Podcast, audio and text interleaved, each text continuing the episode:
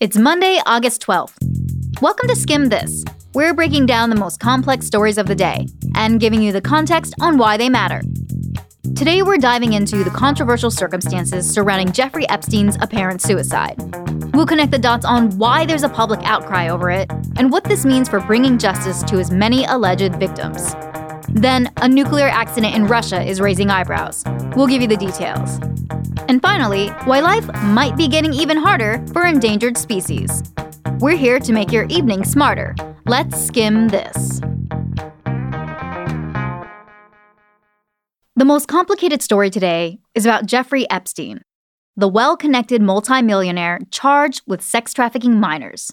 He died of an apparent suicide on Saturday morning. Epstein's sudden death has sparked a lot of questions, conspiracy theories, and anger. In part because he was a powerful figure who many say has gotten away with criminal behavior for years. But also because Epstein was taken off suicide watch days before he died. Now his accusers won't be able to confront him at trial. So today we're going to get into why the fact that Epstein wasn't on suicide watch is an issue, how people are responding, and what Epstein's death means for the case against him. Part of the reason people are upset about Epstein's death is because of the circumstances under which it happened. Epstein had been in custody since early July when he was arrested and charged by federal prosecutors with sex trafficking for having, quote, sexually exploited and abused dozens of minor girls at his homes in New York and Florida, among other places. These allegations had followed Epstein for a while. He actually spent just over a year in county jail for soliciting prostitution back in the late 2000s. Roughly two weeks after his arrest this time around, Epstein was discovered injured in his cell. Prison officials were investigating it as a possible suicide attempt. So, the Justice Department has rules for people who show suicidal behavior. They're supposed to be put on suicide watch, meaning they're placed in special rooms and potentially harmful objects are removed. And at the very least, prison guards are also supposed to visually check in on prisoners on a regular basis like every 15 to 30 minutes. The federal facility where Epstein was held reportedly put him on suicide watch, but then they took him off of it after just six days. Then, they put Epstein on special observation status, meaning the prison staff was supposed to check in on him every half hour. But according to news reports, that didn't happen. He was also supposed to have a cellmate to monitor and report on his behavior. That's something studies show can help lessen the risk of suicide. But then Epstein's former roommate was transferred elsewhere, leaving Epstein alone. Now the facility is under scrutiny. The AP reports that Epstein's unit was staffed by just one prison guard, who was working a fifth consecutive day of overtime. The FBI says it's investigating what happened here. So is the Justice Department Inspector General. Here's Attorney General Bill Barr earlier today. We are now learning of serious irregularities at this facility that are deeply concerning and demand a thorough investigation. The DOJ is taking heat for this because they were the ones in charge of housing Epstein. And remember, he was famous for being extremely well connected. The day before his death, hundreds of documents were revealed in federal court detailing allegations of abuse made by one of Epstein's victims. The documents came from a lawsuit she filed in 2015, in which she accused Epstein of not only abusing her himself, but also of instructing her to have sex with other men. Powerful men, including former New Mexico Governor Bill Richardson and former U.S. Senator George Mitchell. Both men deny any ties to the victim. But the timing of that release, and Epstein's history of being chummy with well connected people, has fueled speculation online about whether his death was a hit job ordered by people in high places. President Trump even retweeted a conspiracy theory tying Epstein's death to former President Bill Clinton, who was linked to Epstein because he flew on Epstein's planes after he left the Oval Office. That's significant because one of Epstein's planes was reportedly used to ferry underage girls to Epstein's house in the U.S. Virgin Islands. It was nicknamed the Lolita Express. Clinton had denied he knew anything about the crimes Epstein was accused of. And to be clear, there is no indication that Clinton or anyone else is responsible for Epstein's death. And there are a bunch of other powerful people who flew with, partied with, or were connected to Epstein, including President Trump. who once called him, quote, a terrific guy. Like we said, officials are calling this an apparent suicide. And an autopsy into Epstein's death has reportedly been completed. The medical examiner is reportedly confident that this is a suicide, but is waiting for more info before releasing the final determination. In the meantime, Epstein's alleged victims have concerns about what happens for them. Spencer Kuvin is a lawyer who has represented three of Epstein's accusers. He told CBS News that one of his clients had mixed emotions after hearing of Epstein's death. There's a relief, obviously, because now he can't do this to other victims. But on the same uh, vein, you've got this uh, emptiness uh, and an inability to really answer all of the questions. The U.S. Attorney for Manhattan said over the weekend that even though Epstein won't be able to face trial, the case against him is going forward, in part because he was charged with conspiracy, which typically includes other people, co conspirators. So, what's the skim? Investigators are reportedly still interested in how Epstein made all of his money, something that's been a source of mystery for years. Whether or not Epstein is actually as rich as he claimed, whatever's left in his bank accounts could be used to pay off his growing list of accusers. And given Epstein's high flying global lifestyle, this case could go international.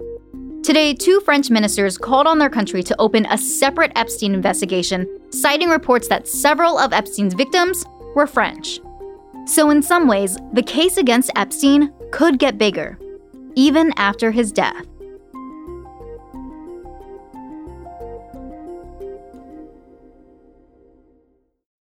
A mysterious explosion in Russia has people saying the word Chernobyl, and an entire town rushing out to buy iodine tablets.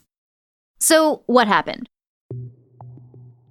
Last week, an explosion was reported in northern Russia, near the White Sea, at first, Russia said it began when a rocket caught fire and exploded at a military test site, and that only two people died.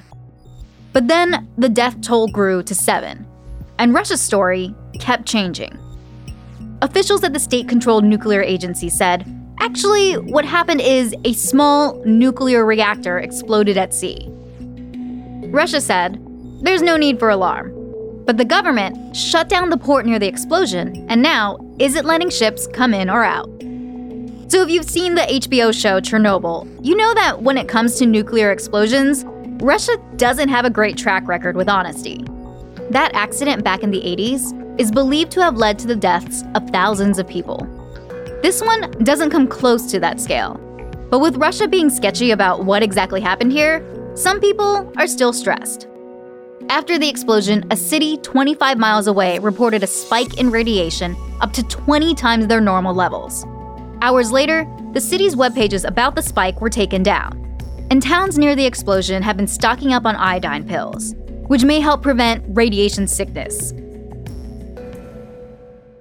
When Chernobyl happened, the Soviet Union only admitted to it when Sweden spoke up after seeing radiation levels rise. This time, Everyone's relying on info from nearby Norway and Finland. Norway says they haven't detected anything yet, while experts in Finland say the wind is blowing in the wrong direction to get a good reading. Both countries say they're keeping an eye on it. The accident also has people wondering what exactly Russia was testing.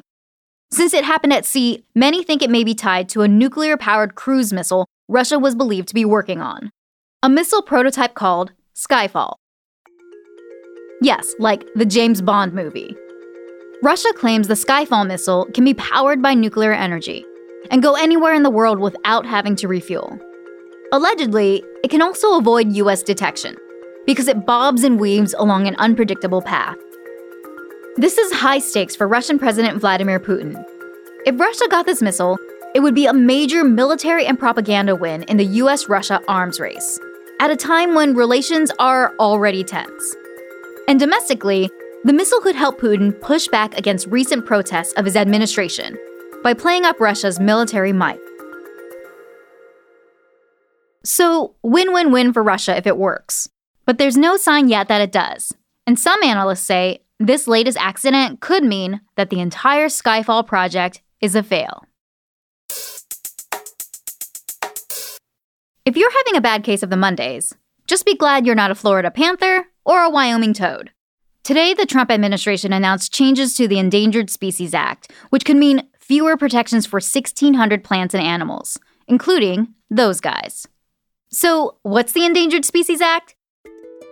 Like it says, it's the 1973 law that protects endangered and threatened species and their habitats.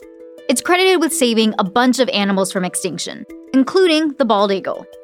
But the Trump administration says the law is too hard on landowners and businesses near these habitats. Right now, businesses can't build in the habitats of endangered species, even if they say they can bring more jobs and money to the community. The administration says that economics should be a consideration for permits. On the flip side, the administration also says other things should not be considered, like the effects of climate change on wildlife and their habitats. Big surprise environmentalists and Democrats strongly disagree. They worry companies will be able to mine, drill, and build in areas where endangered species live, which could lead to more extinctions and would worsen climate change. One environmental group has already told President Trump, We'll see you in court.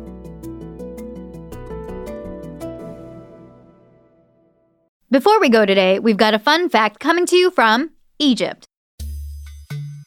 A team of researchers from the University of Hawaii at Manoa helped create a perfume they say could have been worn by Cleopatra, aka the last queen of ancient Egypt before the Romans took control.